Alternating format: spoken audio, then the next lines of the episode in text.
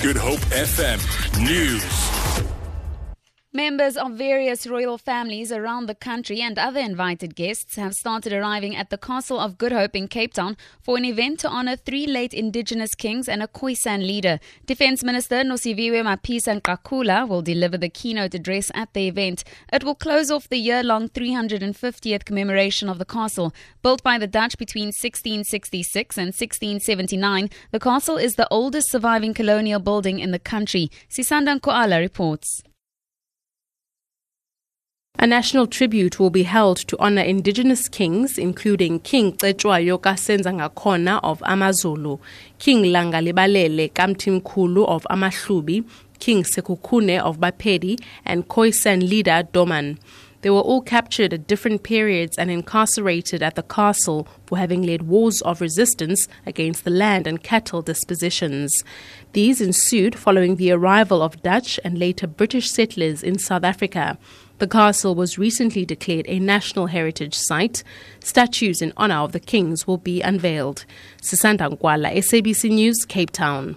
The Western Cape High Court is expected to deliver judgment today in an urgent application launched by suspended ANC provincial chairperson Marius Fransman. He wants the court to compel the party's Secretary General Gwede Mantashe and its National Disciplinary Committee to give him all the relevant documentation he was supposed to get before his disciplinary process started. Fransman was suspended for five years for misconduct after allegations that he sexually harassed a 20-year-old woman, Louisa Wynand, while on their way to the party's 100 104th anniversary celebration in Rustenburg in January. Fransman says he needs the documents so he can challenge his suspension. The NGO Free Gender says violent crimes against members of the lesbian and gay community are a common occurrence in the townships. The NGO organized a dialogue to discuss homophobia in Cape Town. Police say they are planning to introduce separate cells for members of the LGBT community at police stations. Free Gender spokesperson Funeka Soldaat. Every weekend it's happening every weekend. And such people they don't even report those cases. It's either they are going to be beaten. Sometimes people they follow you when you are getting out somewhere. And yeah, it's it's it's happening. It's either you're going to be thrown with stones. It's either anything can happen. It's not necessary to be physical, even verbal. That's that's that's homophobic. It's it's happening.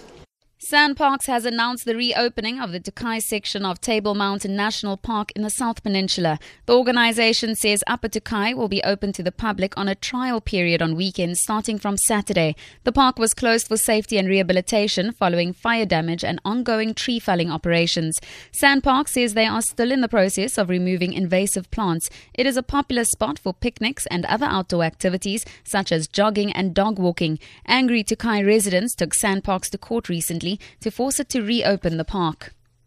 Traffic is still backed up on major routes into Cape Town due to wet and misty weather conditions. Cape traffic officials have urged motorists to be cautious on the roads. Spokesperson Richard Coleman says traffic on the N2 into town is backed up due to flooding near Cape Town International Airport. Traffic is also still moving slowly on the N1 due to misty conditions. For Good Hope FM News and Traffic, I'm Tamara Snow.